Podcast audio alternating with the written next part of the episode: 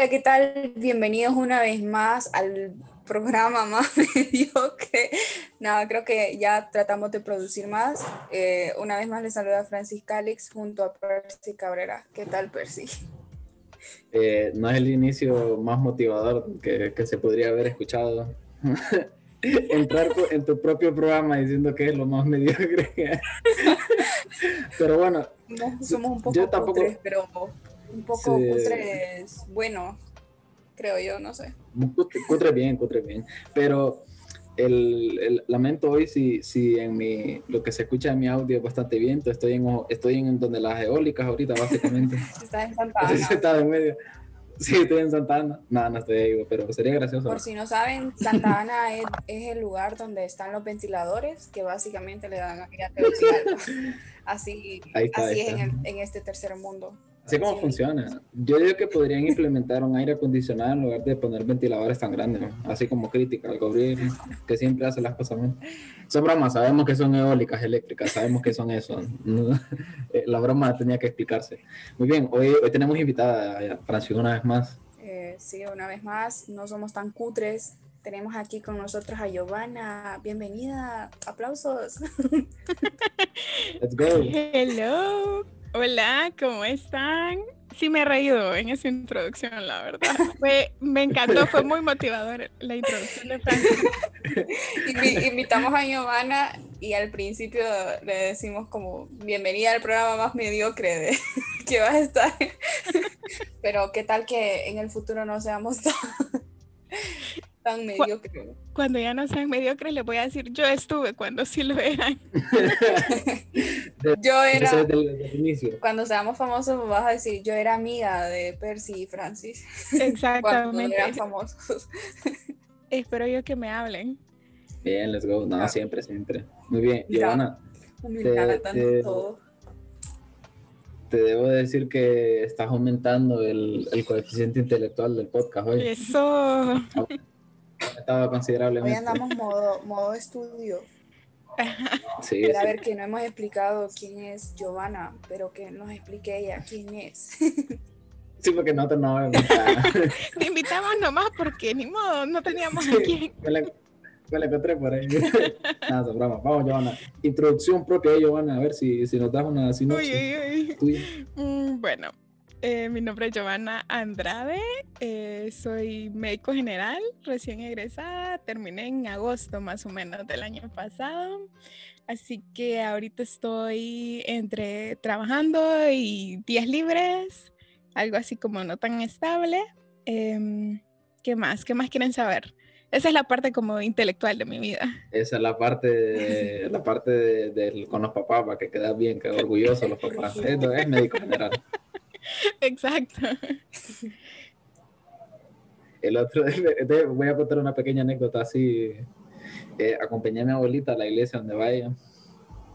Empieza bien, ¿no? y estábamos a la salida, ¿verdad? Entonces, yo sé que, o sea, yo, yo, esta anécdota va con todo el cariño, o sea, no, realmente no es nada malo lo que hizo, pero me hizo especial gracia, ¿no? Y estamos afuera y está ella con unas hermanas de la iglesia y tipo, y están hablando y le preguntan que quién soy yo, ¿verdad? Y él les dice, no, él es un nieto mío, hijo de, de Percio. Y yo, sí, sí soy, me representa. Y seguidamente dice, no, él, él, si Dios lo permite, este año se gradúa de periodismo y la hermana de él está estudiando no sé dónde y empezó a dar y yo digo, pucha, ¿cómo, cómo es la familia de uno que quiere ser como orgulloso? Y es como, yo no contaría ese tipo de cosas a otra gente. No sé si les pasa. Sí, Sí, me pasa seguido. Y que dan como todo el currículum de qué es lo que hace, sí. cómo le va. Vos ahí sonroja con, con pena. Exacto. Soy médico. que de la, una de las primeras preguntas que te tenía, Giovanna, siempre se habla mucho acerca de la, de la, de la experiencia de estudiante de, medicina. Así es, eh, duermo cuatro horas, así es, uso la bata hasta cuando voy a comprar. Que no falten las crocs, por favor. Que no falten las crocs. Siempre se dicen un montón de cosas, pero ¿cómo es la experiencia de dentro, Giovanna, de un estudiante de medicina? Ok, bueno.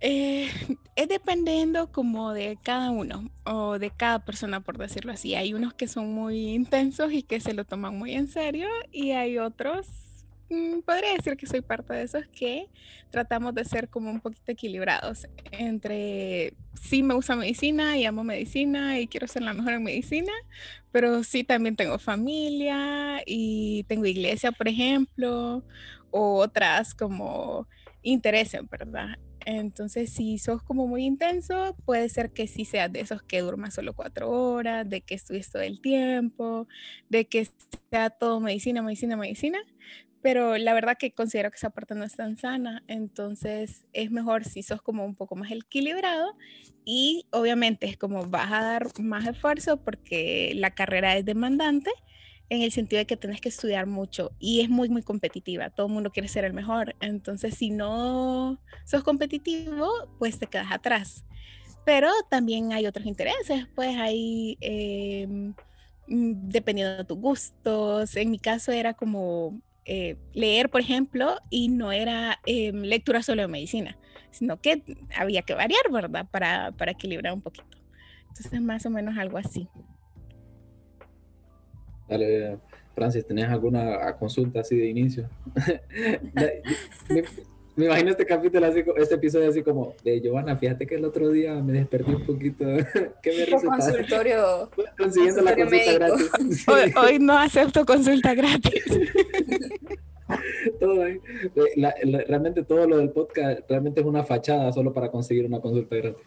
Sí, Pero sí pasa eso de que hay gente que cree que porque es tu amigo o, tu familiar, te puede preguntar cualquier cosa. Obviamente, supongo yo que como doctora, eh, a veces tratas de ayudar a las personas, pero sí pasa que, te quieren pedir una consulta médica sin ir, sin ir como más profesional, como tenés que hacer exámenes en algunos casos o cosas así, ¿no?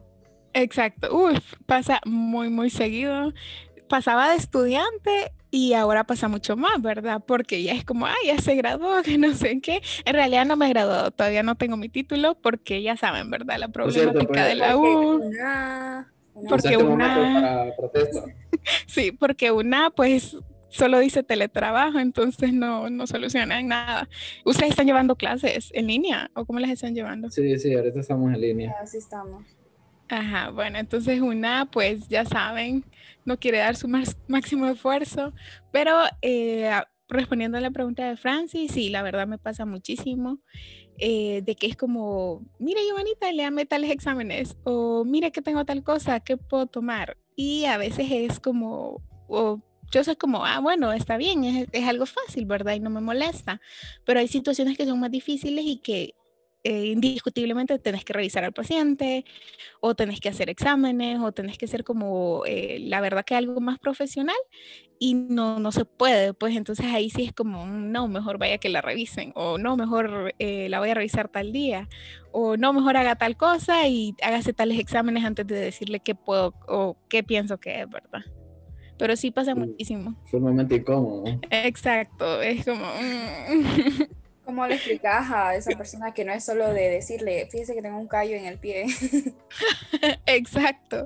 Y que, o sea, te puedo dar recomendaciones y todo, pero no hay como una consulta presencial que sea realmente profesional y que puedas hacer exámenes, pues. Aunque ahora con lo de la pandemia eh, se dio mucho la telemedicina y de hecho en la universidad nos pedían que parte del trabajo social hiciéramos consultas en línea como eh, personas que no tenían acceso de poder ir a un médico, era como hacían la pregunta y uno contestaba, pero a mí siempre me dio miedo eso, fue como, mm, no sé qué tanto me vaya a mejorar o qué tanto, o sea, puede empeorar el paciente solo como cuando uno le da una recomendación y ya y no está revisándolo. Entonces es un riesgo. Una bonita responsabilidad, siempre he pensado en la bonita responsabilidad que tienen los médicos, tener las vidas de las personas en sus manos. Sí. Básicamente. Entonces, básicamente estuviste haciendo práctica eh, así virtual o, también estuviste yendo presencialmente. Estuve, bueno, la mayor parte del tiempo yendo, ¿verdad? Fue como yo me quejaba de, ay, no he tenido cuarentena, yo quería tener cuarentena y dormir, pero sí me tocaba ir y solo eh, ciertos meses fue como en línea que tenía que responder por mensaje cuando alguien consultaba, pero como no es algo tan común y no es, no es algo que practiquemos en sí en el país, entonces tampoco habían muchas consultas eh, como en la página que nos dio la universidad, sino que más era como amigos por WhatsApp o eh, me pasa esto o todo era COVID, entonces algo así. Te tocó atender el, el, COVID psicológico también cuando todos, cuando todos creíamos que teníamos COVID porque no sabíamos realmente cómo, cómo funcionaba la cosa y te daba una gripe y vos creías que tenías COVID o te preocupabas. Exacto, o estuve como con tal persona y esa persona ahora tiene COVID y yo también tengo COVID y así. Mucho COVID psicológico. Aunque no, todo, ¿verdad? Pero sí un montón. A día de hoy no sé si me ha dado, fíjate, ahora que lo... ustedes, han, ¿Ustedes tuvieron o no? ¿Quién sabe? No sé.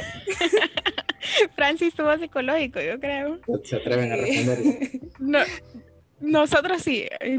Me ah, refiero a nosotros como yo y mi familia, sí. Fue como más o menos como en julio del año pasado. Y la verdad que sí, es como bien difícil. Pero se puede salir. Y era en, el sentido que era fácil para nosotros porque en mi casa hay dos médicos, entonces era como mi hermano y yo. Si pasa algo que de verdad eh, no Mejoran entre sí. Exacto, entonces en esa parte fue como un poco más llevadero, pero sí son momentos bien difíciles en el que vos no sabes realmente, más que todo por como una cuestión de miedo y una cuestión de de no saber qué va a pasar, cómo va a reaccionar en cada cuerpo, si uno va a tener que salir corriendo al hospital por oxígeno, algo así, pero no, gracias a Dios no pasó nada de eso. Pero sí fue como todo un mes, nos la llevamos encerrados porque no, podíamos salir. Todos estábamos enfermos. Pues la verdad, yo, yo no sé vos si me dio porque existe el asintomático y el que te da con síntomas. Pero no, no creo. Yo, yo es que creo que soy asintomático, pero la felicidad. Tenía que hacer el, tenía que hacer el chiste ya, la verdad. Ya. Este no lo explicaste, pero sí. Sí, así es. A ver, otro, otro chiste con asintomático. Soy asintomático, pero ¿a qué? Al ánimo. Al ánimo. a la inteligencia. Eso es casi todo mundo. sí, tampoco me Em, muy bien, hablamos hacer, ah, quería contar algo hoy, por cierto, y quería, quería, quería saber su opinión acerca de este tema. Resulta, perdón, Giovanna, ya vamos a regresar al tema, ya, ya voy a hacer la consulta acerca, me duele un poquito el pecho y te voy a dar algunos síntomas para que me digas si me muero mañana. te voy a mandar al médico, Percy. al este médico presencial, ¿verdad? No, en línea, ¿eh? ¿Cómo, cómo haces una, una operación en línea? Bueno, el asunto es, Hoy me desperté en la madrugada, tuve un sueño. Cuidado, empieza, empieza a ver la historia también. Resulta que estaba en el sueño, yo estaba dormido, o sea, estaba dormido dentro del sueño y me despertaba, me acostaba y como que me despertaba. Y de repente en todos lados empezaban a salir cucarachas, pero en todos lados, o sea, era una cosa, levantaba tipo como una mochila o algo así y salía una de cucarachas y venía yo y de paso agarraba como un ray y echaba y se morían. Pero de repente me ponía como a buscar y de cualquier cosa que moviera salían cucarachas. Oh, no puedes ver, que no puedes ver mi cara ahorita porque oh, me imaginé todo gráficamente y qué horror. Una cosa que, pero me, me, pasó que como tipo en medio del sueño, o sea, uno como que se vuelve consciente de ese Yo en, en varios sueños me ha pasado, tipo en los que me da más miedo, digamos, entre comillas Tipo, me vuelvo consciente de que estoy soñando y digo, no, me estaban ahí, me y, y, y, como que me obligo a despertarme. No sé si le tienen ese superpoder ustedes. Sí, sí. Nada, increíble. Bueno, esa era la historia, la verdad. Pero es porque le tenés miedo a las cucarachas, puede ser. Pero, o sea, sí tengo miedo. O sea, si viene alguna voladora y se me pega en la cara.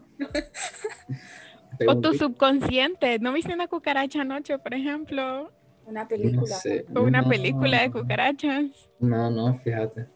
Es más, esto me lleva a otra historia también, que, que, ejemplifica que mi papá es la persona que más ruda de este universo. Y fue una vez que, me porque este episodio se convierte en episodio de anécdota. Resulta que una vez estábamos así como tipo afuera en un campamento con, con mi papá y vino una cucaracha volando y se le puso en la barba y lo vi todo. Ay, no.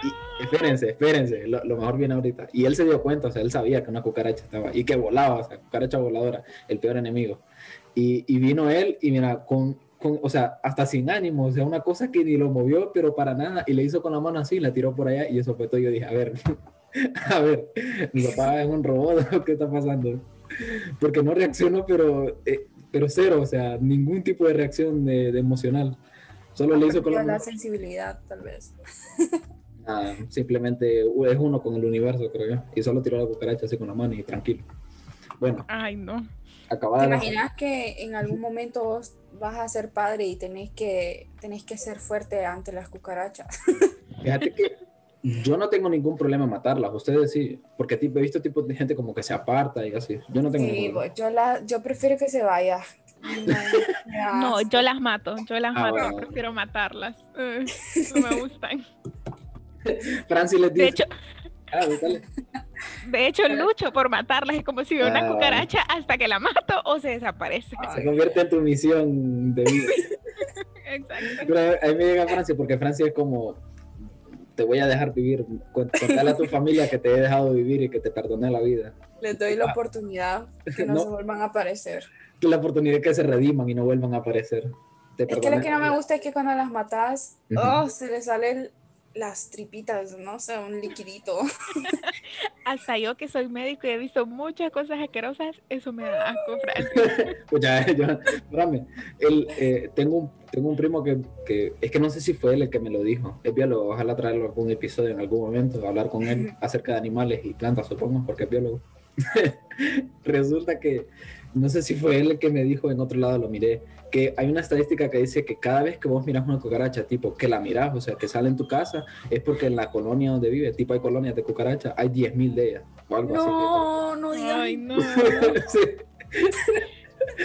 Datos perturbadores. Perturbadorísimo. Sí. Joana, ¿hay algo, hay algo, alguna vez vos te has dado cuenta, porque sé que ha pasado, pero no sé si es algo como tan, es, es algo muy rebuscado, pero ¿ha pasado alguna vez que te has dado cuenta de alguien que alguna cucaracha se le ha metido en el oído? Sí, uy, sí. No.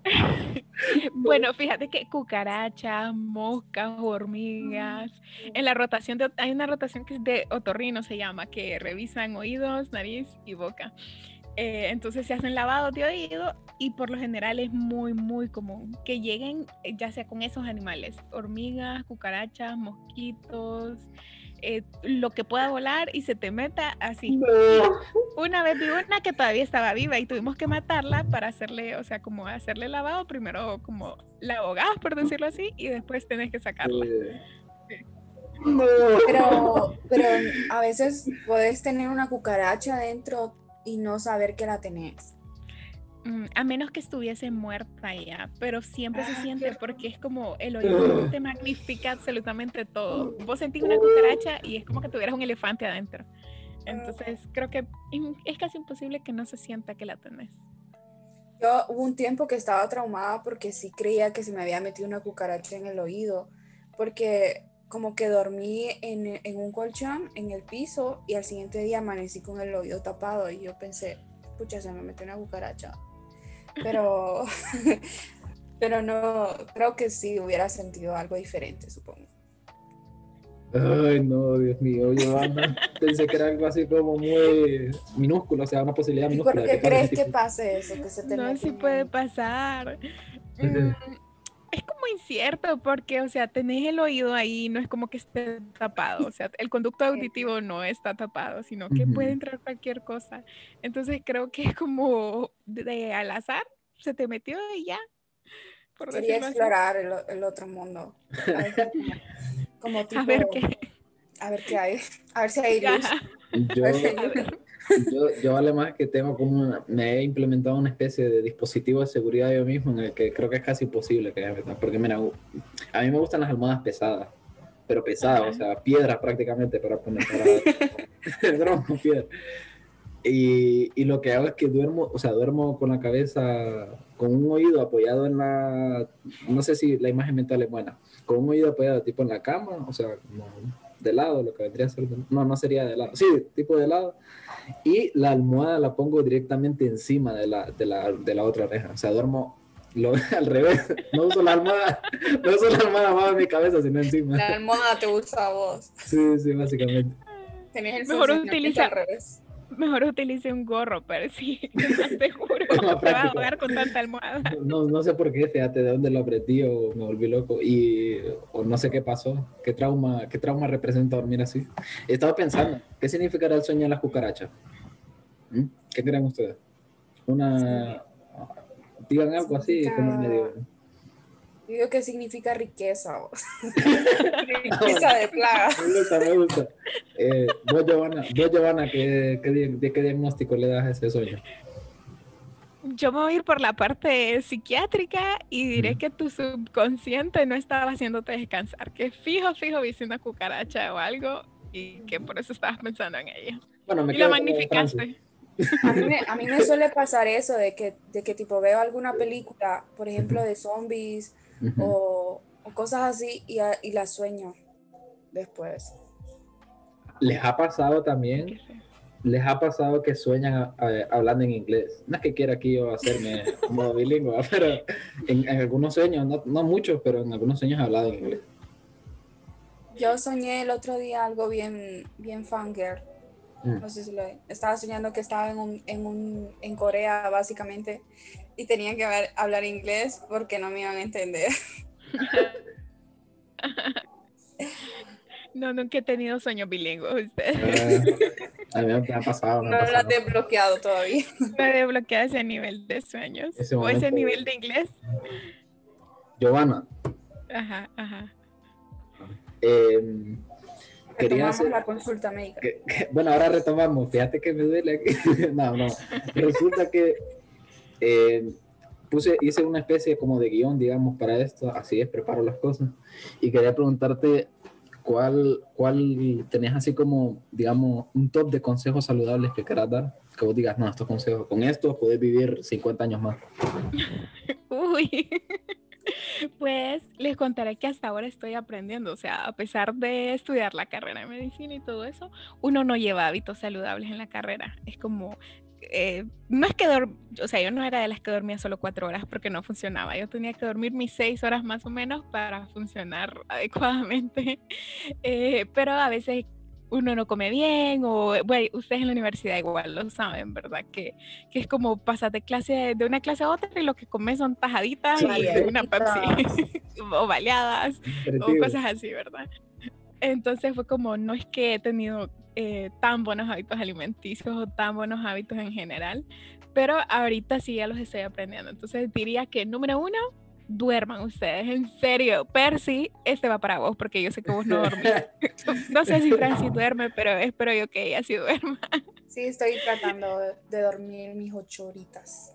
Ajá, exacto. Mira, yo digo que, o sea, sí, las ocho horas serían perfectas, pero a veces uno no puede, pero al menos como respetar las horas de la madrugada, tipo que 11 a 4 o 5 de la mañana son las mejores horas para dormir en las que realmente el cuerpo descansa y ayuda a que tu metabolismo se recupere, entonces es como dormir, ese es como el número uno, a pesar de que tengas que hacer mil tareas y toda la cosa, es como no funciona si no dormís, entonces dormí. Ese es mi hábito saludable número uno, creo yo.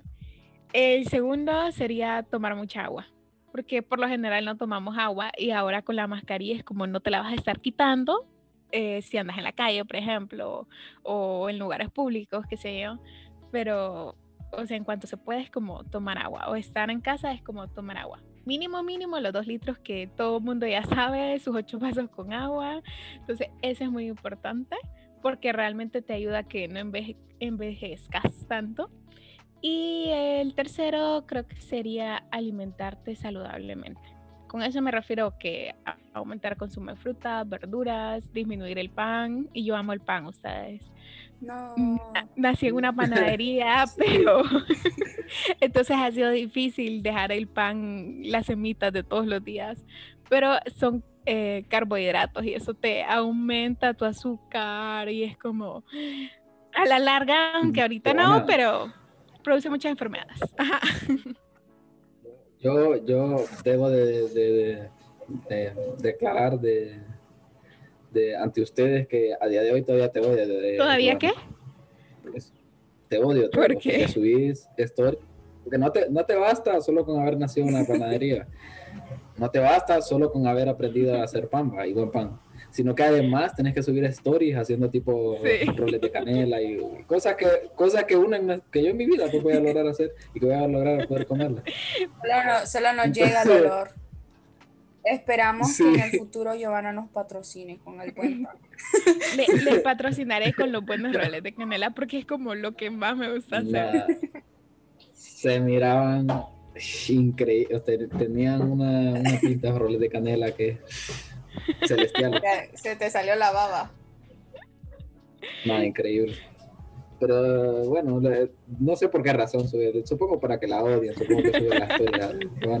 Con, con, ese fin para que todos los demás tengan envidia. Les, prometo que cuando sean famosos les voy a hacer roles de canela. Así que tienen que hacerse famosos rápido. Nunca nos hacemos famosos. ¿eh? Eh, ¿Alguna pregunta que tengas ahorita, Francis? A ver, yo siempre me he preguntado algo, no sé, vamos a saltar a otro nivel, pero yo siempre me he preguntado cómo funciona, no sé si, si es una especialidad, algo así que tenés que tener para hacer cirugías, pero siempre me he preguntado, y dije un millón de veces, siempre me he preguntado.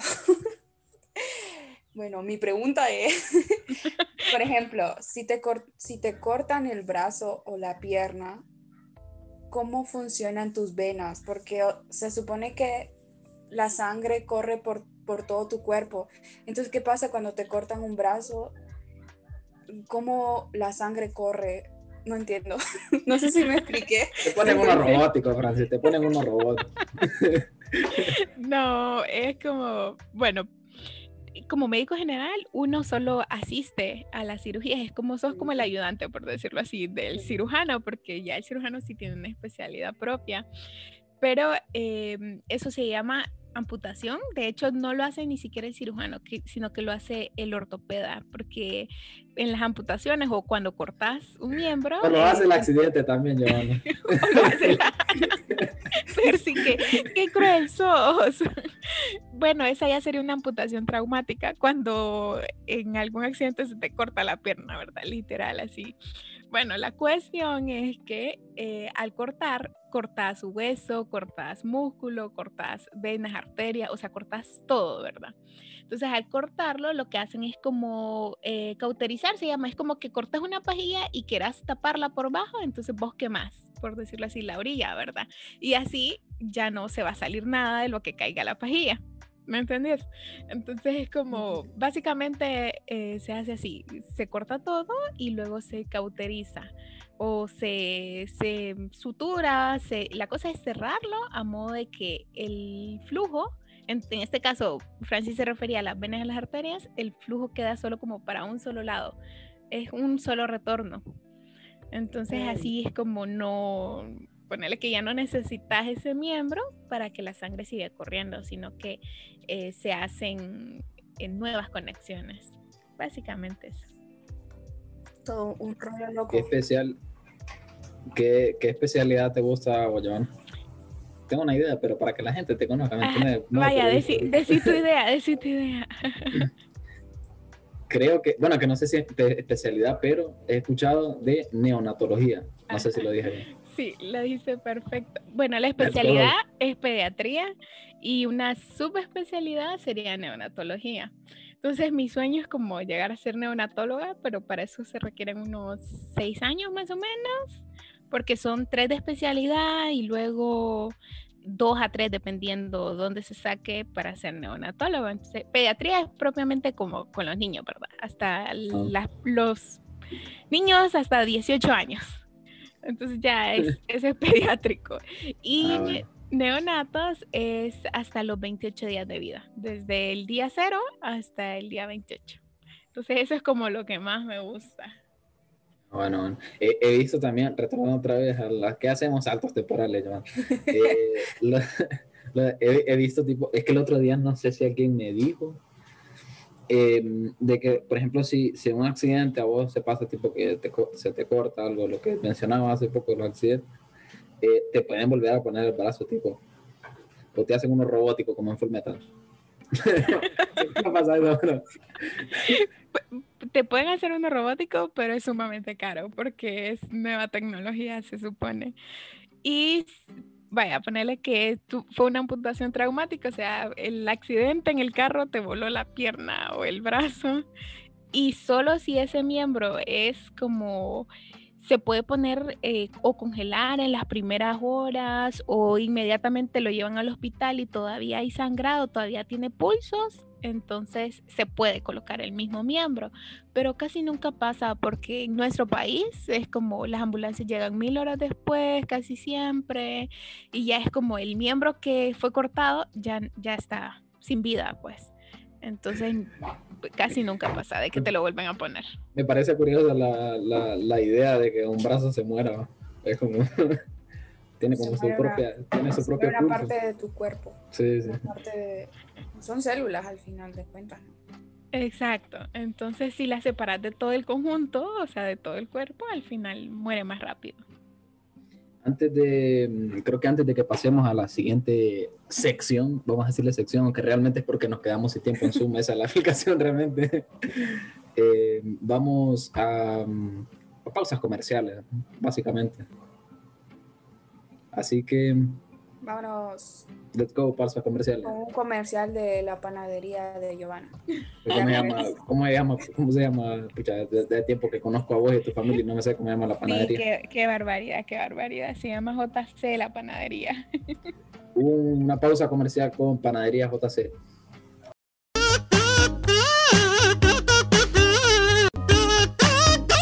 Estamos de vuelto en el consultorio médico con Giovanna. este es el momento.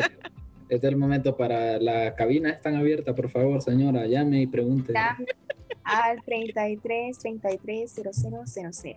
Y después, sus consultas. Sí, sí. Y después, señora, bájale la radio o al tele, por favor. No, aunque lo digan 100 veces, siempre están, aló, aló. Y aquel relajo, todo el, la estática del, del ruido. Ah, Pero a veces, a veces sucede eso, como, como, en, como en Zoom, por ejemplo. Como que tu computadora agarra el mismo audio. Ay, no sé. Mm, sí, sí, sí, sí, sí, Si pones, por ejemplo, si lo tenés con el con el altavoz y no con audífonos y, y, pones con alguien más, sí, sí. Hay un retorno de sonido ahí bastante importante. Yo, yo, diría, señor, ¿cómo le explico que quiere escuchar mi voz en mi tele? ¿Cómo le explico? yo quiero escuchar. Para eso llamé. sí, realmente no me interesa nada del programa, no quiero saber cómo me ah, escucha. Cuando, cuando vos estabas chiquito, nunca agarraste como algún teléfono para llamar al mismo teléfono. sí, sí. Creo que todo, ¿verdad? Sí, sí. Y en nuestra mente era como así va a funcionar, o sea, voy a escucharme a mí mismo. Muy bien. A veces sí funcionaba. y a veces, a veces decía como que, como que no, no, estaba disponible. Tenía que haber como una especie de, de, de delay quizá para que se escuchara tu voz. Eh, muy bien, Giovanna. Últimamente, últimamente, y por últimamente me refiero a ayer o anteayer, te pasó un suceso traumático. Mm, creo que no. pues para agregarle tensión, lo, lo, del WhatsApp, lo del WhatsApp, Giovanna. ¡Ah! ya, aquí esperando que ganas era, ah, sí, sí, la verdad. Estaba tratando de olvidar ese suceso y vos me lo recordás. No, no, Francisco Piera, fue todo un espectáculo eso. Fue un estrés, la verdad los hackers me atacaron. Y acabo de, justo hoy descubrí que no fue solo a mí, sino que fue como a otras personas también al azar. Y no sé, ¿verdad? Sí, porque mm, justo otra doctora subió en su página de Facebook como eh, me hackearon, si les escriben no soy yo, y luego al día siguiente creo que ella puso como ya recuperé mi cuenta y me sentí identificada, ¿verdad? Compañeras de... Contá, aquí con detalles. Eh, en exclusiva. Les voy a contar la historia, la trágica historia a ustedes, para que no anden eh, desconfiados como yo, ¿verdad?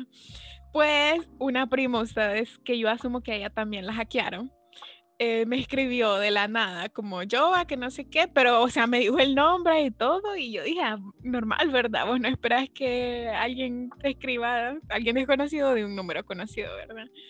Entonces me dice, mira que estoy activando una cuenta de Facebook, pero ocupo un, perdón, uno, un, como un código. Entonces ocupo mandarlo a un número. Ocupo tu tarjeta de crédito. Por poquito vos. Fíjate que ocupo que me mandes tu tarjeta de crédito y el PIN, ¿verdad? No, ocupo un código, me dice, pero mi teléfono no está habilitado ahorita, te lo puedo mandar al tuyo, me dice. Y yo, normal, ¿verdad? Yo ni recordaba que Facebook ahora, o sea, que WhatsApp ahora es de Facebook, ¿verdad? Y yo, ah, dale. Y me mandó un código a mi número normal y vine yo, mándamelo, me dice, y se lo mando, ¿verdad? Ustedes no habían pasado ni cinco minutos cuando el WhatsApp se me cerró por completo. Y quedó así como, como cuando no tenés cuenta y, y querés abrir otra cuenta, entonces tenés que poner tu número y tu código, justo así. Y pues ya que me conocen, soy una persona un tantito estresada, ¿verdad? Entonces fue como, uy, me estresé horrible, fue como, ¿qué pasa aquí? Y resulta que justo puse en Twitter como, me acaban de hackear, o sea, me robaron mi WhatsApp y si alguien les escribe no soy yo. Entonces Percy eh, escribió a mi número y le caían los mensajes, igual yo revisé el número de mi hermana y también caían los mensajes y aparecía como que si yo estuviese en línea. Y la verdad que mi WhatsApp estaba por completo cerrado. Resulta que, bueno, seguía alguien, alguien, no sé, estaba utilizando mi WhatsApp para mandar mensajes a otras personas, pero en eso se me ocurrió como, ah, puedo bloquearlo o puedo deshabilitar mi cuenta si le pido a WhatsApp que lo haga. Entonces es súper eficiente, ¿verdad? Porque yo solo mandé un correo al soporte de WhatsApp y ya me lo bloquearon. Pero fue traumático esos momentos en que mi teléfono seguía activo y no era yo la que estaba, ¿verdad? Oh, no, qué horror. Pero, pero tu prima entonces también fue fue hackeada. Exacto. Pero entonces es como ahora realmente tenés que preguntar quién es, porque también fue hackeada. Pero es raro porque, porque sí, o sea, vos como, ¿qué pensarías? Es como que Percy me, me mandara un mensaje y me dijera, fíjate que ocupa un código. yo digo, ah, normal, va, es Percy. No te imaginas otra cosa. Fíjate que ocupa Exacto. de crédito De repente. No, ahí sí ya no, Percy. Ahí sí es como que. Por eso que otra vez reiteramos, no. La vez pasada hablábamos de eso, de, que la gente se estaba quejando porque por las nuevas políticas de privacidad de, WhatsApp y, que te querían espiar y que no sé qué.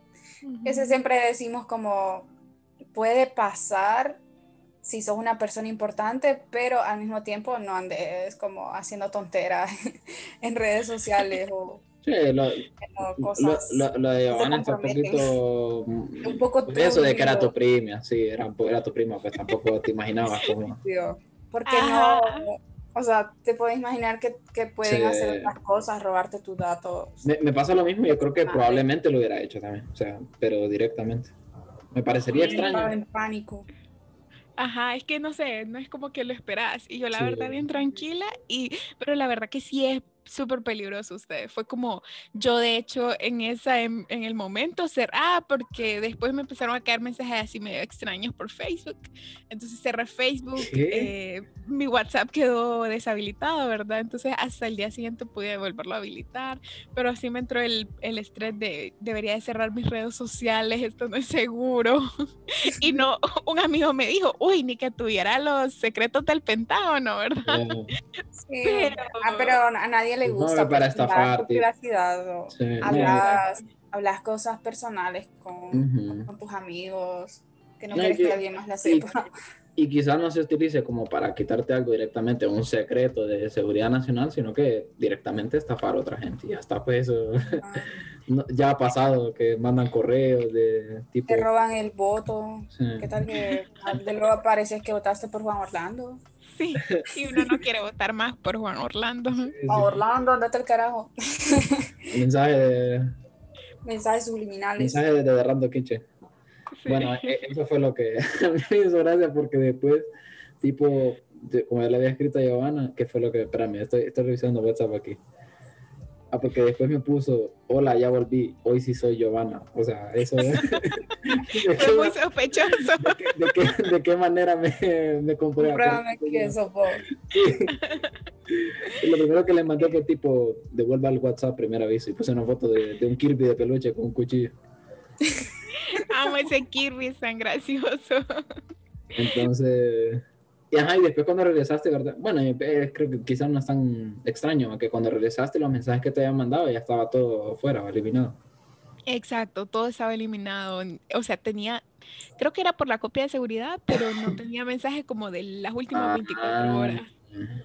Entonces fue como, ¿qué pasó aquí, verdad? Como que no me conecté todo un día, así. Bueno, es que como eso se actualiza tipo en la... Bueno, no sé qué era Yo lo tengo tipo en la madrugada. Quizá por eso. como a las 2 de la mañana. Lo de ese día quizás no se guardó el día siguiente o no sé. De ese estilo. Bueno, después de historias traumáticas, el 2021 para Giovanna empiezo con siendo hackeada. con un hackeo. Bueno, ya saben, si les hablan sus primas pidiéndoles un código, ni, ni su novio. No le hagan caso, por favor. Ah, caso, que sea que sea, probablemente sea con hacker en Nigeria, yo qué sé. De, eso, de esos links que mandaban en Facebook de Esther estuve en este video. madre, yo no salgo de mi casa. No, eh, eh, eso, eso, es un espectáculo. Mira, yo creo que. ¿Qué video puedo salir? Yo creo que eh, quizás no es ese caso específico que decís vos, pero eh, alguna gente también quedaba como evidenciada con ese tipo de cosas de Facebook, que te caían mensajes, porque yo creo que hay algunos de esos links, o sea, que se activa de que, que vos empezás a mandar mensajes de forma masiva y no sos vos, se activan cuando vos das, das clic a links que tienen contenido un poquito, un poquito pornográfico. Y yo digo, ¿En serio? Sí, sí, sí.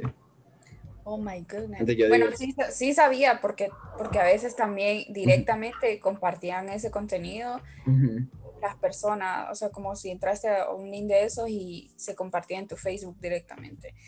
Pero es que, fíjate que todas estas cosas las podríamos evitar si leyéramos un poquito más o tratáramos de investigar más acerca de nuestras redes sociales, porque hay gente que tiene como vinculadas sus cuentas o sea, tiene como Gmail para Facebook, entonces por, por, eso te pueden hacer las cochinadas que te Yo para Facebook tengo un, un, correo de Yahoo que ni me acuerdo de la contraseña. Yo también.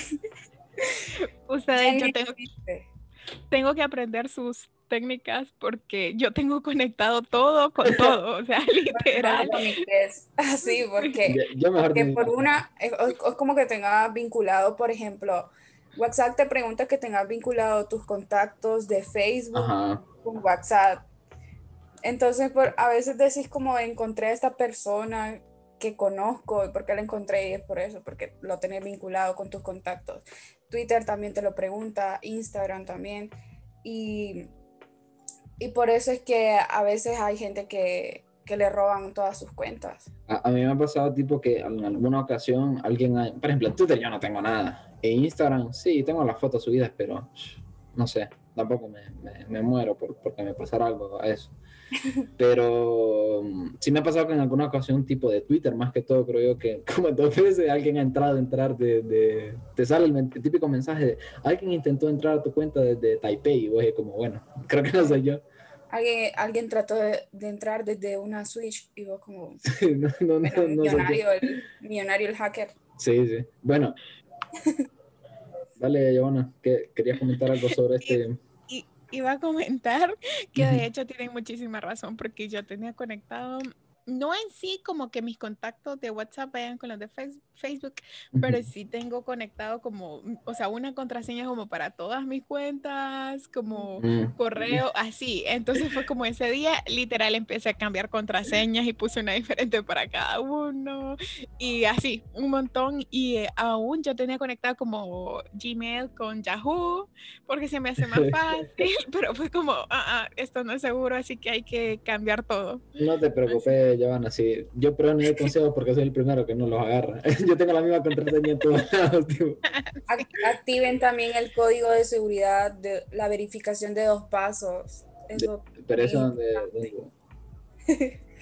la que te avisa, la que te avisa como quién trata de entrar a tu cuenta. Ah, a mí, a mí me, sale, Ah, me sí. salta la alerta en Gmail, si, por ejemplo, si intento entrar a Twitter desde una computadora que antes no había entrado, me salta en Gmail que si soy yo y intento, o sea, eso sí lo...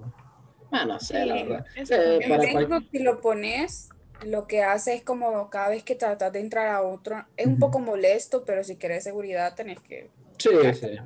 Bueno, de, o sea, que, de que si entras a otro navegador, lo que te hace es mandarte un código a tu número de teléfono y que no te ajá. el código. Entonces es mucho más seguro porque aparte de que te va a pedir tu contraseña, te va a pedir un código aparte. Yo tengo un mensaje, si hay algún hacker escuchándonos, hackeenme. No tengo, no tengo nada. no tengo nada. Más bien, si pueden depositarme algo, pues no tengo ningún problema. Porfa, le voy a poner mi cuenta ahí, dice, para que me lo deposite. No, pero la verdad que sí, yo entré en pánico porque aún, o sea, de hecho, la banca móvil está como mi aplicación, pero Ay, yo ay, juré ay. en ese momento que pens- que era como me habían robado todo de mi celular, pero no, o sea, era solamente WhatsApp. Ya no soy tengo ni identidad, ya no tengo nada. ¿Quién soy? Sí. quién soy, pero no, no, no. Pero la verdad que sí hay que tener mucho cuidado, como dice Francis, y, De- y hacer las copias de seguridad y todo eso. De repente, otra, cambiando aquí de... Bueno, no sé, si había algo más que agregar, a cerramos esta sección de, de consejos hackers, Sí. de salud para nuestras redes sociales. Simplemente salud para todos lados. Eh, eh, Giovanna, Mándame, también, mándame. también sé que, que, mm, una, digamos, de tus pasatiempos, hobbies, es la lectura. Quería hacer algo en rollo para beneficiarme yo y también para la gente. Si pueden, si podrían, eh, tengo, para una clase durante todo la- el periodo tengo que leer tres libros. Oh, ajá. ¿Qué me recomendarían? Mm, otra vez, vamos a, depende de tus intereses y tus gustos, y más si son como libros abiertos, ¿verdad? Pero creo que recomendaría, vamos a ver, uno de ficción y mm, de ficción lo que más me gusta podría ser, e- es ficción con teología, entonces recomendaría uno de C.S. Lewis, que es como de mis favoritos, que es ficción y Mm, es- que El de Narnia, ¿verdad? el de Narnia. Entonces, si no has leído Narnia y a esto una saga, es como perfecto para que lo puedas leer. Cualquiera de él, cualquiera de él, pero el más conocido obviamente es eh, el de Narnia como tal. El de la bruja y no me acuerdo más y el ropero. La bruja, Ese. Cristiano Ronaldo y Messi, sí, sí. Diría ese. Eh, de ahí, si querés como tal vez algo como más, más latinoamericano y más así como que de los 90, por decirlo así, o lo que tuvieron que haber escuchado en secundaria, el boom latinoamericano. eh, y que tiene historia también, creo que te recomendaría Por quién doblan las campanas, de mm, eh, Ernest Hemingway. Es como, a mí me gusta mucho, tiene mucha historia, pero es más historia, la verdad que uno pensaría que es, que sería historia como, em, ponerle que de, de Sudamérica, pero tiene mucha historia eh, latino, eh, española, perdón, la guerra civil española, entonces si te gusta como Mm, historia, la verdad, ese libro es muy, muy bueno. Muy bueno para historia. ¿Y cuál otro? ¿Qué otro te gustaría? O como así como mm. interés. No sé. He visto que tipo hay, hay una, una, una autora así como medio famosa, digamos, esta Virginia, Virginia, Virginia Woolf. ujú. algo, Mm, algo de ella por, si, si te gusta algo como feminista. Eh, podrías leer eh, de Virginia Woolf. Tiene, hay uno que es más que un más que como una novela, un libro, es un ensayo que se llama Habitación propia. Y ese se lo recomiendo a Francis también. Eh, de hecho, te dice como la importancia de que una mujer, ese sí es como bien feminista porque es un referente feminista, pero de siglo pasado, Ujú. y no es tan eh, feminista como, o sea, su, su corriente no era como la corriente feminista actual, entonces Ujú. vale la pena leerlo. Y habla de eso, la importancia de que una mujer tenga su habitación propia, pero no se refiere al, al contexto físico, sino en su mente, que una mujer sepa pensar por sí misma, logre sus cosas por sí misma, eh, tenga un pensamiento y una opinión eh, en base a, a, lo que ella es o lo que piensa, que realmente su voz tenga validez. Entonces es muy bueno. Y es cortito, ese es súper cortito. Ok, ok. Anotados, anotados. Los han anotado porque sí tengo que pensar. Ah, Francis, Francis, vos tenés alguno ahí. Eh, Yo haciendo mi tarea aquí básicamente en el programa. Básicamente también he estado buscando libros que leer porque no he leído en mucho tiempo. Antes cuando estaba en el colegio sí leía demasiado, pero en estos días ando mal. Empezar con algo que te guste o con un autor viejo. Por ejemplo, eh, a mí de adolescente me gustaba mucho Isabel Allende, entonces ahora es como, de hecho ahorita estoy leyendo uno de ella que se llama Eva Luna y mm, eh, es de los antiguos de Isabel Allende. Entonces, mm, me gusta, me gusta y me recuerda como esos tiempos en los que leía mucho y que ya no tanto. Yo es que, fíjate que con, no sé si me ha pasado con el tiempo, no, no digo que sea una buena costumbre porque quizá no lo es. Uno tiene que leer mucho y más si es algo que recargan tipo los maestros de, Dios mío, ojalá que no escuchen los perros ladrando aquí. ¿Se escuchan? Se escucha. sí, se escucha. Batalla de perros campal ahorita. Eh, pues resulta que que no sé si con el tiempo y por mis propias costumbres y pasatiempos he como desarrollado, bueno, no sé si decir desarrollado, pero digamos que tengo una afición más por las cosas audiovisuales y si me toca leer me gusta más que tenga dibujitos que, que texto propiamente. No sé por qué, fíjate. Porque, por ejemplo, ahorita, ahorita, mm, me gusta mucho, mucho leer manga, mucho me gusta mucho. Y, y, estoy con un libro que lo empecé, pero no lo he seguido, tipo, que es de... Nada más que ese es, según me dijo mi primo, que es biólogo, por cierto. Le recuerdo que mi primo es biólogo, no sé si lo había dicho, es biólogo. Eh, Yo pensé que iba a hablar de César. No, no, ah, tengo... Hey, por cierto, por cierto, una casualidad de la vida, porque no estamos tan lejos, pero poco, poco se dice, va, de que fuiste compañera de, mi primo César, que es doctor también, por cierto. Sí, fui compañera en internado, mm. como ya en las rotaciones hospitalarias. Tampoco, tampoco era muy difícil, tengo siete primos, o sea, cruzarse con alguno de ellos no es como... Están fuera de lo común. Sí, sí. Eh, ah, no, el, otro primo, Alan, eh, que me, me dijo de uno ahorita que tengo ganas de leerlo porque tiene cosas muy interesantes. Por ejemplo, la palabra meme no, no, como la conocemos nosotros, pero digamos la palabra meme propiamente dicha salió de ese libro, se llama El gen egoísta de Richard Dawkins. Y, y al parecer es como buen libro tipo de divulgación científica y como que, no sé, y, pero estoy al mismo tiempo leyendo uno que se llama 20th Century Boys, que es un manga, y el, el 20th Century Boys voy pero volado, y el libro que me recomendaron voy pero leo una página cada tres meses puede ser que sea muy pesado y por eso no te guste o te cueste leerlo, pero es súper buena técnica leer varios libros a la vez, porque no siempre tenés ganas de leer lo mismo, entonces, o el momento no se da, por ejemplo, no es igual como estar en tu casa en la noche sin bulla y leer un libro que hacerlo mientras esperas la fila del banco o qué sé yo, del supermercado. Bueno, de super no se puede, pero de cualquier otro lado. Entonces, por eso sirve leer como varios libros a la vez. O al menos eso hago yo. Tengo un libro como para cada momento del día en el que pueda, no máximo o no más de tres, porque es mentira que los leo, pero sí trato de tener como uno para en la noche, uno para mm, mientras espero, qué sé yo, y otro en la mañana tal vez. Es una, es una buena técnica también leer para esperar, porque yo, a mí no me gusta esperar, odio esperar. Es como cuando alguien te dice que va a llegar y tenés que esperar, me dan unas ansias y eso es una buena técnica como ponerte a leer algo. A veces te pones a revisar tu galería de fotos que ya viste un millón de veces. Entonces mejor descargarse un libro y leerlo. Exacto, es como un poquito más productivo. Sí, sí, normalmente lo que hago, el momento así de esperar, es lo de, me, me, leo algún manga de los que tengo y me odio porque ni he terminado el que tengo ahorita, que me faltan dos tomos, el Tony Century Boy, que está muy bueno, por cierto, quiero hacer aquí una especie de spam, eh, y ya estoy pensando en el siguiente, el siguiente manga que quiero leer, que es del mismo autor, por cierto.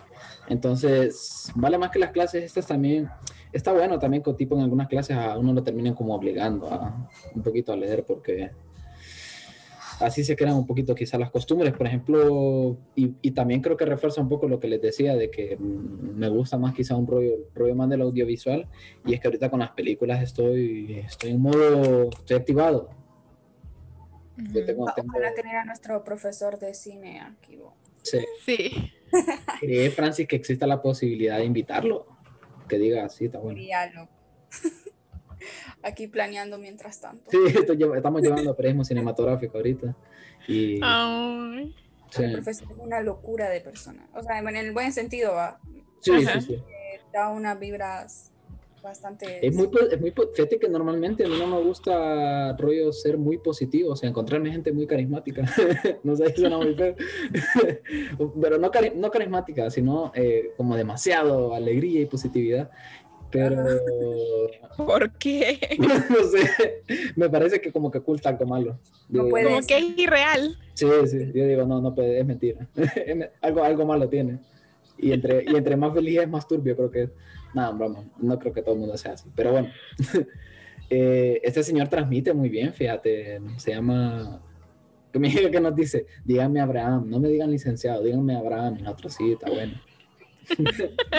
Abraham, ¿qué pedos le decimos? ¿Cómo, ¿Cómo, le va? ¿Cómo le va al tenis? Como dirían Yo no quería ser tan cría, pero literal, así. Sí, sí, sí. Nada, así nos dice. Dígame, le da la mano y le agarras el codo. Que sí, Abraham, está bueno, ya, ya entendimos que sos muy alegre y que te gusta que te digan tu nombre y que sí, está bueno. Pero, y queremos invitarlo, vaya hablando mal en el episodio anterior. Ojalá que no nos escuche. Escucha esto, nos agrada. Bueno, eh, les le decía que estoy en full modo, full modo película. Eh, tengo, tengo una buena rachita ahorita, ya esperamos seguirla. Ah, pero, ah, por cierto, hablando de eso exactamente, eh, recomendación semanal que se me acaba de ocurrir ahorita a mí hacerlo, eh, Red de Mentiras, aunque en inglés se llama The Departed, no sé por qué se llama Red de Mentiras en, en español, pero bueno, The Departed, de Martin Scorsese, Leonardo, sale Leonardo DiCaprio, eh, Matt Damon, Mark Wahlberg, o sea, Alec Baldwin también creo que sale. Muy bueno. Tiene un buen elenco. Sí, no, de lujo. Pero es que también el director este Scorsese es una leyenda, leyendiosa del cine. O sea, si quiere que le consigan a, a Polache, lo consigue. wow, voy a seguirla, voy a seguirla porque yo con las películas no soy mucho. De hecho, siempre ha sido tus recomendaciones porque sé que son buenas, pero me veo una película como allá al mes. Eh, es normal, sí. Y, lo, y, y, aquí viene lo que les decía, o sea, al final yo creo que para uno tener tipo buenos hábitos, al final te obligas un poco, aunque ya en el proceso te guste lo que estás leyendo, viendo o escuchando, pero inicia un poquito, el, el, el, pasatiempo inicia un poquito de que te obligas a que, no que te guste, pero te obligas a decir, me gusta esto, quiero, quiero hacerlo más. Me acordaste de una frase que justo hoy estaba viendo en Hola Holmes y, y Sherlock le dice a su hermana que para ganar o algo así tiene que ceder sangre a sus enemigos.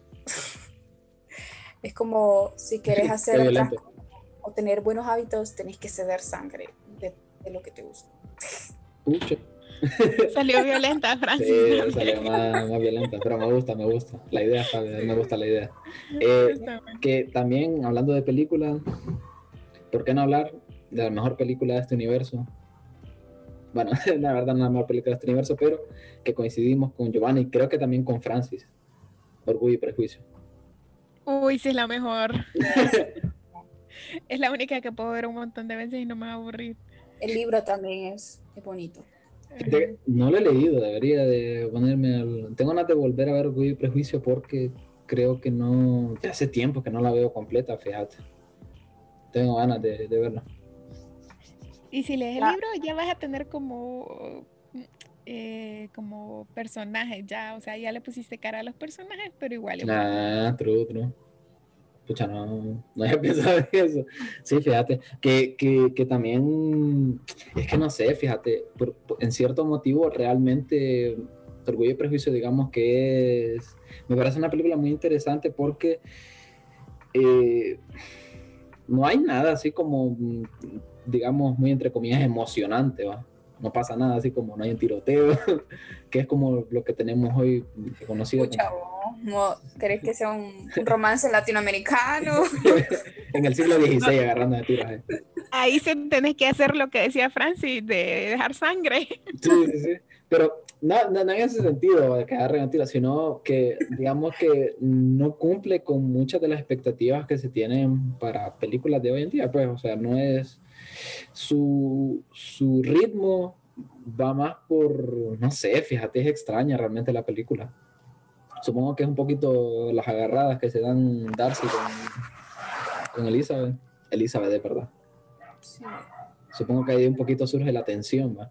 porque si lo pienso, o sea, y lo pienso más o menos más, cada vez más seguido, no hay, no hay como un, un hilo, digamos, conductor durante la película que sea como, ah, que, quiero verlo, no sé. Como un nudo.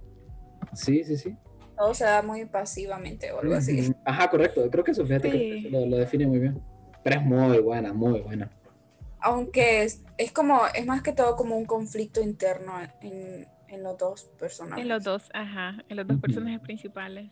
Creo que eso es lo que te hace que sea interesante, creo. Darcy, sí o no, o estaré loco yo, da un poquito de energía a José Cecilio del Valle. físicamente. Sí, sí, físicamente. Bueno, la actor. Como Francisco Morazán mm, o también, de Herrera. Es como una combinación, va. Sí, es que no sé si, si estaré. Primo, yo creo como una combinación rollo Dionisio de Herrera, Francisco Morazán. Creo que es por el siglo en el que estaban que da como esa apariencia. Sí, sí. Pero la película es muy buena, a mí me gusta. Y tipo, eh, también es cierto sentido el, el, rollo feminista, digamos, que hay detrás de, del personaje de Elizabeth, que se niega a, hacer lo que se esperaría de ella, porque son una familia pobre, tipo, y, y la mamá de ella espera con todas sus ansias de que es lo único, su único propósito es que se case con alguien con dinero. Al final lo termina haciendo, pero, pero lo hace porque, porque, porque ella lo quiere.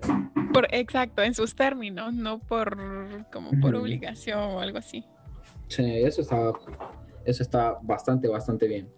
Em, Francis, ¿algo más que alguna otra pregunta que tengas hoy para nuestra invitada? A ver, em, ¿cuál, es, ¿cuál ha sido tu mejor experiencia y la peor experiencia en tu carrera o desempeñándola?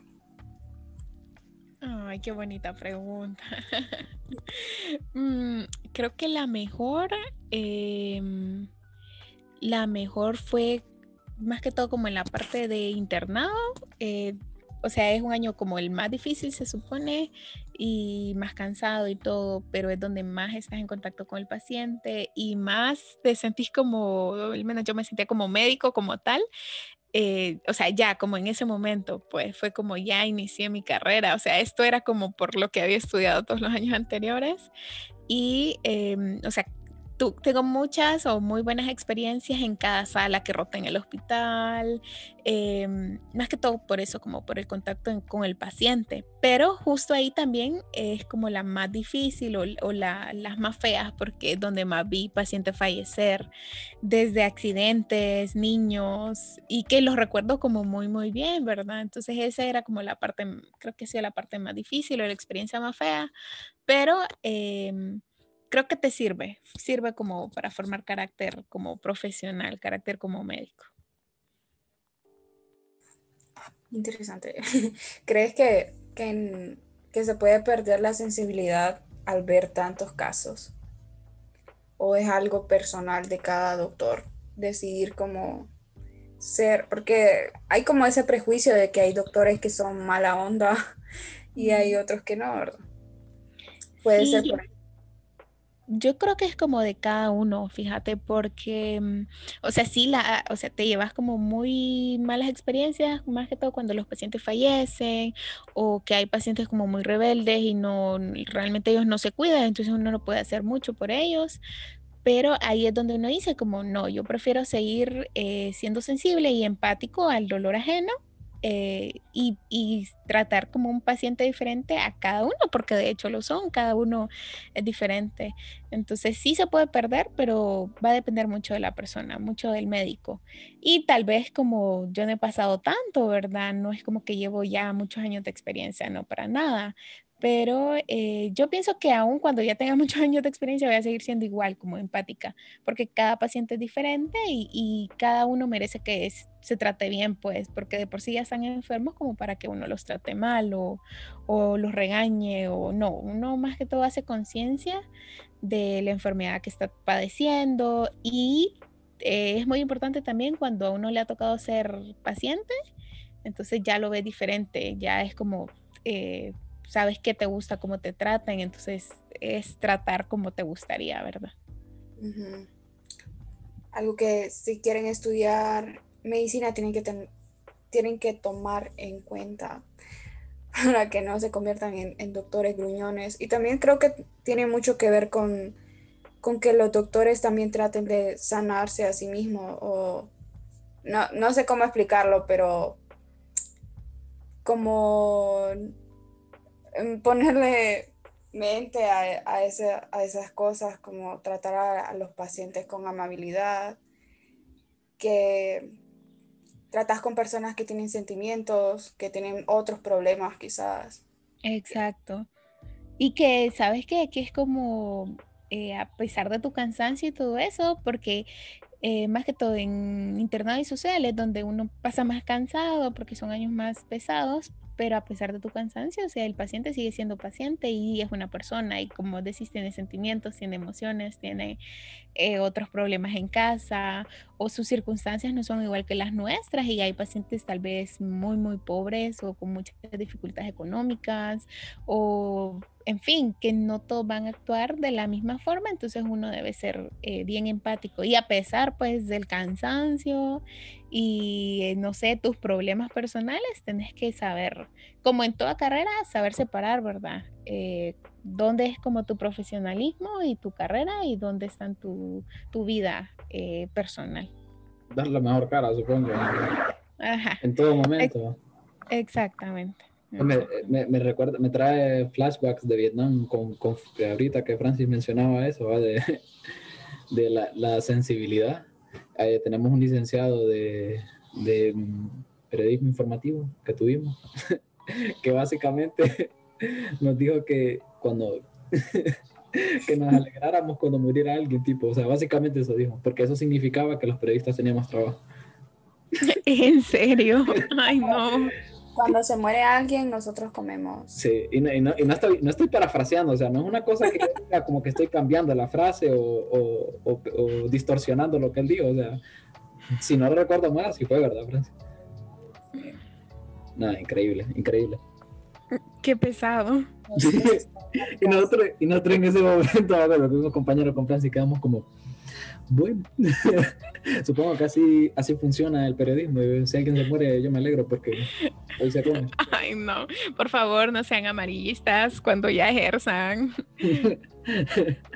Ay, no, no, no. espero, espero tener todo el profesionalismo del mundo. Me gustan las preguntas, Francis, más, más preguntas, ya que vos estás ahorita en modo full modo preguntas, me gustan sé qué es lo más asqueroso que... sí, eso no falla para los doctores. Eh, yo le tengo miedo a la sangre. No puedo ver, pero o sea, tampoco es como que me voy a pinchar y me voy a desmayar, ¿verdad? Pero verla en exceso y que salga me da como... ¿En serio? ¿Cómo es ese proceso para que no te dé asco hacer algunos procedimientos? ¿O no es como tan fuerte o como como los, no sé, no sé específicamente quiénes hacen los exámenes de heces y orina que dicen que los que los pacientes llevan muestras ahí. Fíjate que en realidad esa parte es como esa parte es como de los microbiólogos, pero eh, mm, creo que lo que como más asquito me da es cuando escucho que un paciente tiene náuseas. Y eso pasa como cuando pones sondas nasogástricas, o sea, como unos tubitos en la nariz, no sé si los han visto. Eh, entonces, al ponerlo es bien difícil porque literal tocas el centro del vómito que está, o sea, la úvula, que es como lo que te produce náuseas. Entonces, el paciente tiene ese reflejo de querer vomitar. Entonces, es como, por favor, que no me vaya a vomitar, por favor. Eso. Es como mm, medio asqueroso. Uh, suena divertido lo de doctora. Es cierto eso de que, de que cuando nos abren a todos los humanos, o sea, nos cortan, no, no sé cómo se dice, como que vas a hacer una operación y cortas la carne, puede que olamos mal por dentro. Mm, dependiendo, por ejemplo, si tienes una infección, digamos en una apendicitis, que es como lo más común, em, tienen, o sea, deben de conocer a alguien al que tuvo una apendicitis. Entonces, si el apéndice se reventó, se explotó adentro del abdomen, entonces se va a formar algo que se llama peritonitis, que es una infección más severa, y eso sí tiene muy mal olor cuando se abre, o sea, cuando realmente están sacando el apéndice y hay peritonitis, es como, uy, sí, huele feo, porque es como literalmente tus heces se regaron en todo el abdomen. No. Eh, acabo, de, acabo de revisar, eh, vamos a irnos a un, una nueva pausa. Em, y ya regresamos prontito porque, porque Zoom, es culpa de Zoom, básicamente. Entonces ya volvemos. Regresamos. Esta es la última, esta es la última pausa. Ya regresamos. Make some noise! Oh, here we go with a banger. The macho, macho man and the microphone swing. Regresamos después de los cortes comerciales. ¿Qué ondis? We are back. Ahí? We are back. Una vez más. Giovanna estaba ahí. Hello, aquí estoy. eh, bueno. Ya no me acuerdo de que estábamos hablando gracias a Zoom. Sí, gracias a Zoom. La verdad que los episodios podrían ser mejores si, si Zoom no, no, entrometiera sus, sus cosas. Sus tiempos. Sí. Silencio, nos quedamos en silencio. estaba tomando agua, estaba tomando agua. Mira, Giovanna, sigo los consejos. Cuidado. Eso, muy bien, muy bien. Ahora a dormir tres horas por la tarde. No, no, no. Yo dije desde las 11 de la noche hasta las 5 de la mañana. Fíjate que honestamente me estoy durmiendo más temprano. O sea, hubo un tiempo de la, de la cuarentena que, que, como mucha gente probablemente, y algunos de los que nos está escuchando, teníamos un horario de, de desgraciado. Me, hubo un tipo que me estaba durmiendo a las 6 de la mañana. Yo el año pasado también tenía un horario destructivo. Sí. Me dormía como a las 6, sí, a las 12, me volví a dormir como a las 3. Oíme, qué horrible. O sea, destruyen lo que en medicina se llama ciclo circadiano. O sea, que por naturaleza ya tenés un ciclo que debes seguir, es como dormir en la noche, porque hasta, o sea, como tu mismo cerebro pues se apaga, pero nosotros solemos cambiarlos. Entonces es cuando se vuelve todo destructivo. ¿Por qué crees que hay algo científico acerca de eso? De, porque si alguien viene y digamos que desde que nace lo, lo ponen a dormir durante el día y durante, ojalá ver si desde niño yo, pero digamos que duerme durante el día y la noche está despierto, ¿crees que sería dañino igual? Sí, porque vaya, ponerle que de bebés, los bebés duermen aproximadamente 18 horas al día y todas las demás horas solo las ocupan para hacer sus necesidades, comer. Y, por eso es que los niños, por eso es que los niños, los niños crecen, porque el sueño, o sea, el dormir les ayuda, ¿verdad? Es como, es súper importante en los primeros dos a cinco años que los niños duerman y duerman por la noche, las horas, porque, eh, o sea, se desarrolla su cerebro, se desarrolla su hueso y todo. Entonces, si ya se van acostumbrando, entonces puede afectar su metabolismo, se vuelve más lento, como andan cansados, entonces también no, no crecen, no desarrollan sus habilidades. Entonces, sí, es muy dañino no dormir. Y ponerle que a nuestra edad ya todos estamos grandes, tal vez no sea eh, tan destructivo como orgánicamente, de que no vas a crecer o no te vas a desarrollar, no, nada de eso, pero a medida que pasas más cansado, te vuelves más lento para realizar ciertas actividades. Sí, te sí. pasas más cansado en el Sí, día. tienes razón. Ujú. Pero ah, yo ahora, aunque hay gente que sí cree que, que durmiendo por las tardes se recupera. yo- Ajá, sí. soy yo, soy yo. Creo que, creo que es como acostumbrarse, porque es como la siestita de las, no sé, en la tarde, es súper, o sea, te recupera. Y tal vez si tenés que hacer más cosas en la noche, entonces te, te ayuda, ¿verdad? Que aguantes un poquito más, pero nunca se deben sacrificar tantas horas por la noche. Porque es donde mejor uno descansa, o sea, el cuerpo ya está hecho para eso, pues. Claro. Y hay personas que son tal vez más madrugadoras, que aprovechan más de madrugada y otras que aprovechan tal vez más de noche o tu concentración está mejor en la noche. Ujú. Entonces depende también de la persona, pero por lo general siempre hay que dormir como en los lapsos de 12 de la noche a 4 de la mañana, 5. A mí es que el feeling de la madrugada me gusta, un momento de sueño y paz. Ajá. Yo es que voy posponiendo como mis tareas para la noche. Luego llegan las 12 y digo, nada, a la porra y me duermo. había, había días, creo que lo, lo hemos comentado quizás antes, Giovanna, que en una clase fue tan destructivo ese momento para Francia, que estábamos yendo a la... Fueron como dos o tres semanas quizás. Sí, vamos. Eh, Que, que mm, íbamos a la U, entrábamos a las 7, salíamos como a las 4 o 5 quizás, Francis, porque era una de trabajo que nos dejaba, teníamos que hacerlo después de, de las 12, digamos. De ahí yo regresaba a la casa, quizá dormía, do- dormía una o dos horas, me despertaba, me ponía pilas con lo del trabajo eso porque había que editarlo y me terminaba te- ac- acostando a las 3 de la mañana y me levantaba a las 5 otra vez para, para el siguiente día de clase. Era Uy, no dormías nada. nada, una cosa pero espectacular, que imagino que medicina también debe ser un poco feeling, Sí. pero por más tiempo, por más años. Por años y ya como cuando te digo, cuando uno ya está haciendo las prácticas, al menos en internado, en pediatría, yo entraba a las 5 de la mañana y dependiendo en qué sala estaba del hospital, salía que 5 de la tarde, ponerle, llegaba a mi casa como a cambiarme, comer, qué sé yo, descansar un rato y después tenía que estudiar, entonces me terminaba acostando tarde tipo 12, 1, 2 de la mañana, entonces y volverse a levantar a las 5, uff, eso es mortal, mortal. Sí, las ironías de la vida, ¿verdad? Destruir tu vida, destruir tu vida para salvar otra. Mm. Qué romántico. Frase del día. ¿Y nunca te tocó quedarte en el hospital de noche? Sí, para los zurdos. Ah, no, en los turnos ni- uno no duerme, es como... Ya, ¿No te daba miedo el hospital? Historias Sí. tétricas. Mm, No, fíjate, trataba de no eh, ir a los lugares que uno sabe que son solitarios. Por ejemplo, algunas salas es como, pero en el hospital no se duerme. O sea, 24/7 vas a ver gente despierta, enfermeros despiertos, eh, Sí, médicos No como las despiertos. películas que ponen el hospital todo tranquilo. No, no, no.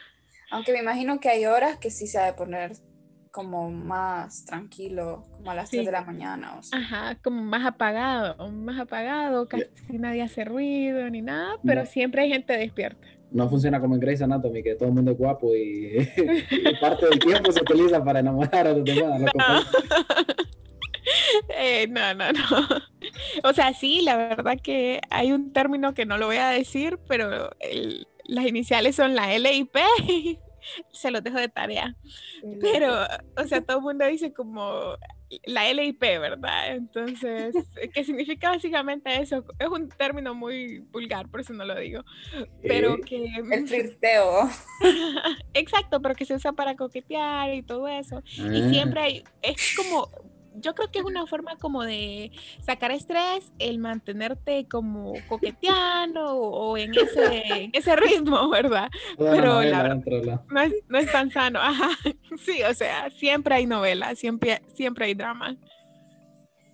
Yo creo que eso es lo que está parte, parte macizo, imagino. de la- bueno, no es macizo, pero debe ser por lo menos interesante que haya, que haya drama en medio de todo el de que- Sí, te mantiene despierto. drama estudiantes de medicina. La, la, Y hay que hacer un documental de una noche en un hospital.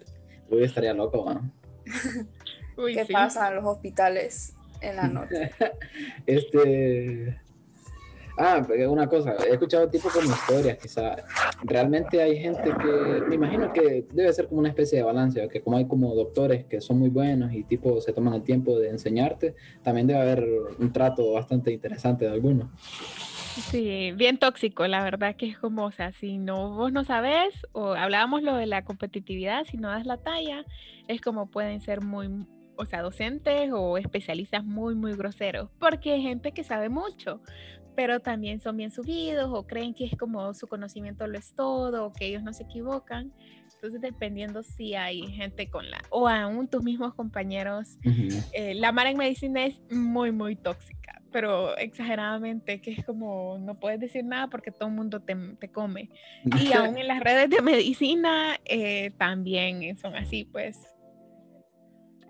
Es como un ambiente tóxico. Sí, supongo que como en todo. Quizá, bueno, no, no, igual al mismo ritmo quizá de, de, de, otras carreras porque yo creo que ahí se influye el factor de que estás todo el día ahí metido, estás como estresado. Debe ser bastante, debe ser bastante interesante esa parte.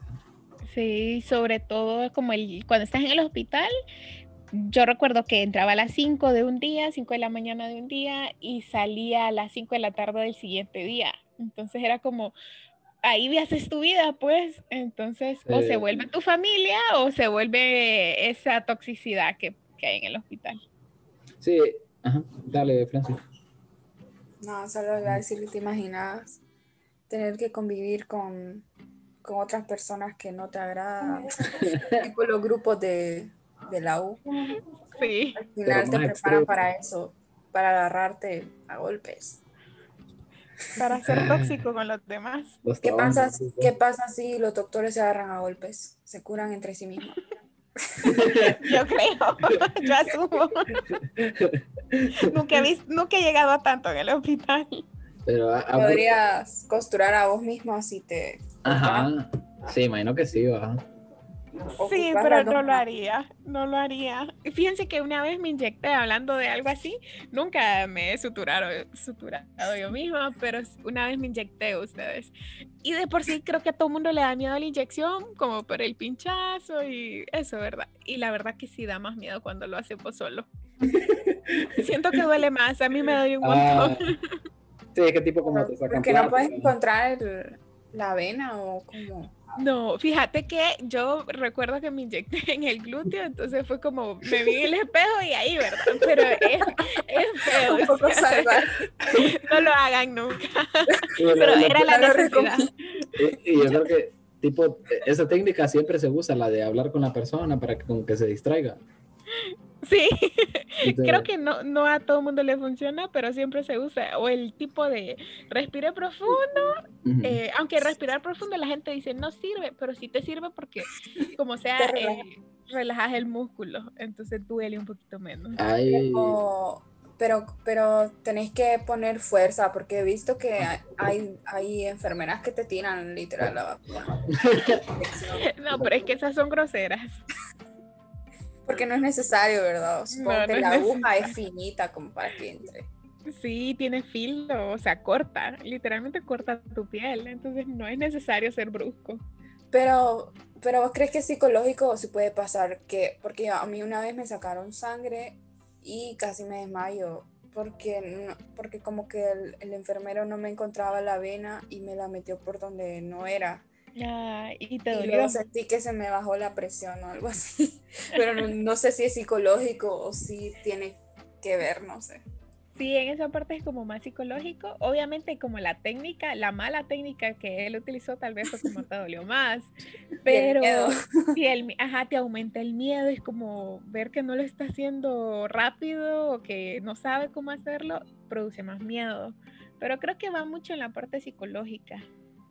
Hay de caso a caso porque tipo, o sea, a mí no me a nadie le gusta la, la vacuna en, términos de decir, no, está bien, pero si en, en, medida que se pudiera evitar, pues se evitaría, supongo yo, todo el mundo. Pero hay gente que sí la pasa muy mal. Yo he visto videos que yo digo... que están desmayando. Sí, sí, no, y están llorando, tipo, con miedo, todo decir pero es el pánico. Les contaré que hace como dos semanas, creo, eh, yo estaba atendiendo a la clínica, el caso es que yo le iba a inyectar porque no tenía enfermera, entonces era un muchacho como 21 años por ahí, y le digo yo, eh, yo normal, ¿verdad? Siéntese. Y era una inyección en la vena. Entonces, de hecho, esas duelen menos porque pasaje líquido y no se siente tanto, no, no se siente tanto el medicamento. Pero miren, ustedes, él se levantó de la sí y cuando me vio como que ya estaba lista para inyectarlo, me dice como, me va a inyectar y yo, sí, que no sé qué. Y él no, se levantó, o sea, un pánico. Y ya después como, bueno, no lo voy a inyectar, que no sé qué. Y ya tranquilo, ¿verdad? Se calmó. Pero ya después platicando con él fue como, eh, me inyectaron no sé cuánto tiempo, todas las, todas las semanas, una vez a la semana, por tantos meses, y él quedó como con mucho miedo. Entonces ahí también es la parte del trauma. Eh, entiende ahí. Las malas experiencias, sí. Era yo el de la historia. Que la gente lo nah, el que Cuando, cuando fuiste al dentista de la universidad. No, mi peor experiencia de, de la vida, o sea yo creo, no sé si ya lo, creo que probablemente lo he contado, pero en, un resumen, muy resumen, yo tenía como tipo un, se me hizo como un, se me quebró la muela, pero tipo, una cosa muy rara porque se, fue como un agujero casi perfecto, diría yo, o sea, no sé, no sé cómo funcionan los dientes. Y resulta que cuando voy, o sea, estuve como, fui como dos días y un día me atendieron ahí en ontología ahí de la U, no usaron anestesia. Algo que yo pensé que... Qué dolor Mira, Giovanna. Y lo peor no solo era lidiar con el hecho de que me dolía, pues me dolía, sino que de paso la muchacha que me estaba atendiendo, una estudiante, eh, estaban burlándose de mí básicamente con otra compañera que estaba a la par también más como diciendo, bueno, no burlándose directamente, riendo, sino, pero diciendo, no, si esto no duele, no, es que no, no sea así, esto no duele nada. Y yo como, Dios mío, estoy pasando, así que este es el infierno, así es, digo. Y estaba en un viaje astral no, y ella diciendo, nada, no es tan grave. Llegó un punto, llegó un punto en el que estaba temblando la, la silla. O sea, de lo que yo temblaba, se movía toda la silla. Ay, no. Pero lo, lo, el peor dolor que sentía. Ah, y de paso llega la licenciada ella, supervisora, supongo, y, y, como que le hizo una consulta o algo así, y viene la, la, la señora y agarra el palito este que tienen y, con una pinza que tiene, me tocó el alma. O sea, tocó lo más profundo de mi ser. Pegué un salto que yo dije, pero ¿cómo puede ser, Dios, que esto duela tanto? Todo por no usar, o sea, yo, yo, yo pensando y digo, pero tienen que usar anestesia, digo yo, no sé, digo yo, tengo, tengo, la, tengo el nervio vivo ahí, digo yo, ¿cómo es posible que no lo utilice? Pero es que se supone que la anestesia, o sea, la boca y los dientes son una parte muy eh, que tiene muchos nervios, entonces hay mucha sensibilidad. Y si utilizas anestesia, dependiendo, ¿verdad? Cada procedimiento, no soy odontóloga tampoco, pero es lo que me dio sé que, o sea, dependiendo ciertos procedimientos, a veces te duele más el colocar la anestesia que en sí el procedimiento. Entonces, para evitar como eso, mejor lo hacen así de un solo.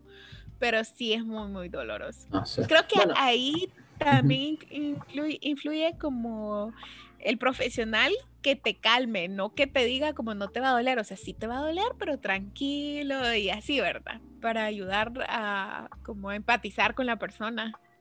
No sé si hubiera servido en momentos así, bueno, fue una cosa. Y se puso con la maquinita esta, la de la que es el ruido este, y, y, a, y a, raspar así, y, y, había momentitos que me tocaba, que yo no, o sea, es que no podía, no, no podía, o sea, no veo, no veo en qué, de qué forma hacer ese procedimiento y por lo menos para mí no utilizar anestesia, porque después tipo tuve que ir a otro lado, después fui a otro lado, porque incluso ella, que todo no sé, dejó de llamarme, o sea, me dio el número de ella y no me llamó nunca, me dijo, lo vamos a llamar que no sé qué, y yo creo que, no sé si le dio miedo por el hecho de que yo lloran llorando, o qué, y no me llamó nunca, y yo, bueno, a ver, quizá no quiere atenderme, fui a otro lado y tipo claro, es alguien ya graduado y, o sea, me dio, una, me dio como unos algodones con anestesia primero, de ahí después me inyectó la anestesia, o sea, hay anestesia para después inyectar la verdadera anestesia, desde ahí yo dije, a ver, esto ya es otro, aquí es otro feeling. Es otro nivel, dice vos. Sí, la verdad que...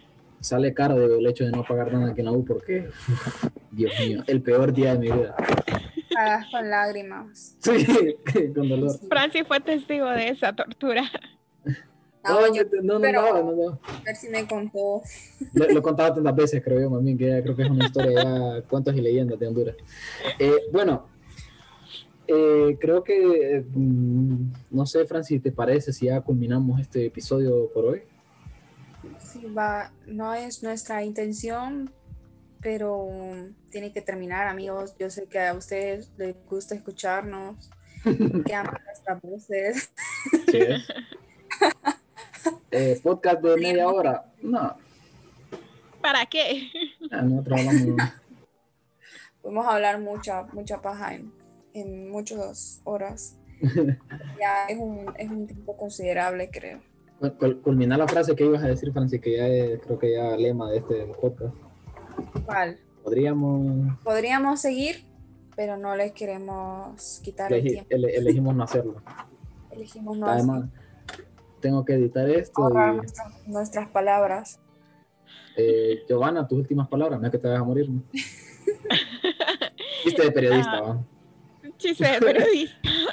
Pero esta vez lo entendí, ¿verdad? No me lo tuviste que explicar. Fue un gusto estar con ustedes. La verdad que me divertí muchísimo. Son súper amenos. Y mm, a ver qué otro día volvemos por aquí entonces. Igual, cualquier consulta, mi WhatsApp, por favor. Eh, estoy disponible para ustedes de ahora en adelante. Giovanna, Giovanna. Andrade, por cierto, recuerden su nombre. En el, en el futuro, cuando nosotros seamos famosos, Giovanna va a tener un consultorio y le vamos a decir, bueno, pueden visitar a Giovanna en, en el barrio tal. eh. Ahí está. Me hacen la, La promo ahí, por favor.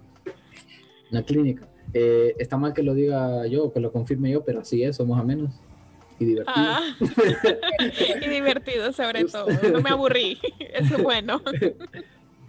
bueno, Cuando vos dijiste, cuando vos dijiste a Giovanna que era un chiste de periodista, lo de las últimas palabras, me imaginé a Giovanna diciéndole a algún paciente eh, palabras también, y, y Giovanna diciendo chiste de periodistas. ta- ta- ta- también aplica para medicina, ¿va? creo que no, se sale mucho, del- podrían, es un poquito, queda un poquito feo en ese contexto, ¿va? porque Un poquito más tétrico, Sí, sí, pero voy a tratar de aplicarlo alguna pero, vez. pero no está mal, no está mal. Eh, sí, la verdad que es un chiste bastante de periodista de palabras, 70 vamos. años.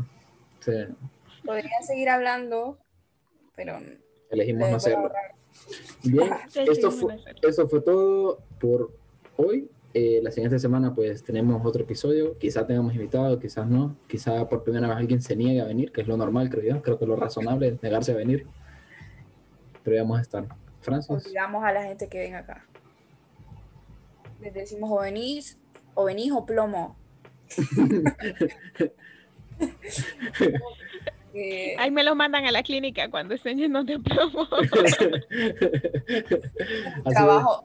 Mira, así es como se arman las redes, así es como se arman los conectes. Si alguien no viene, termina donde Iván, en la mesa de Iván.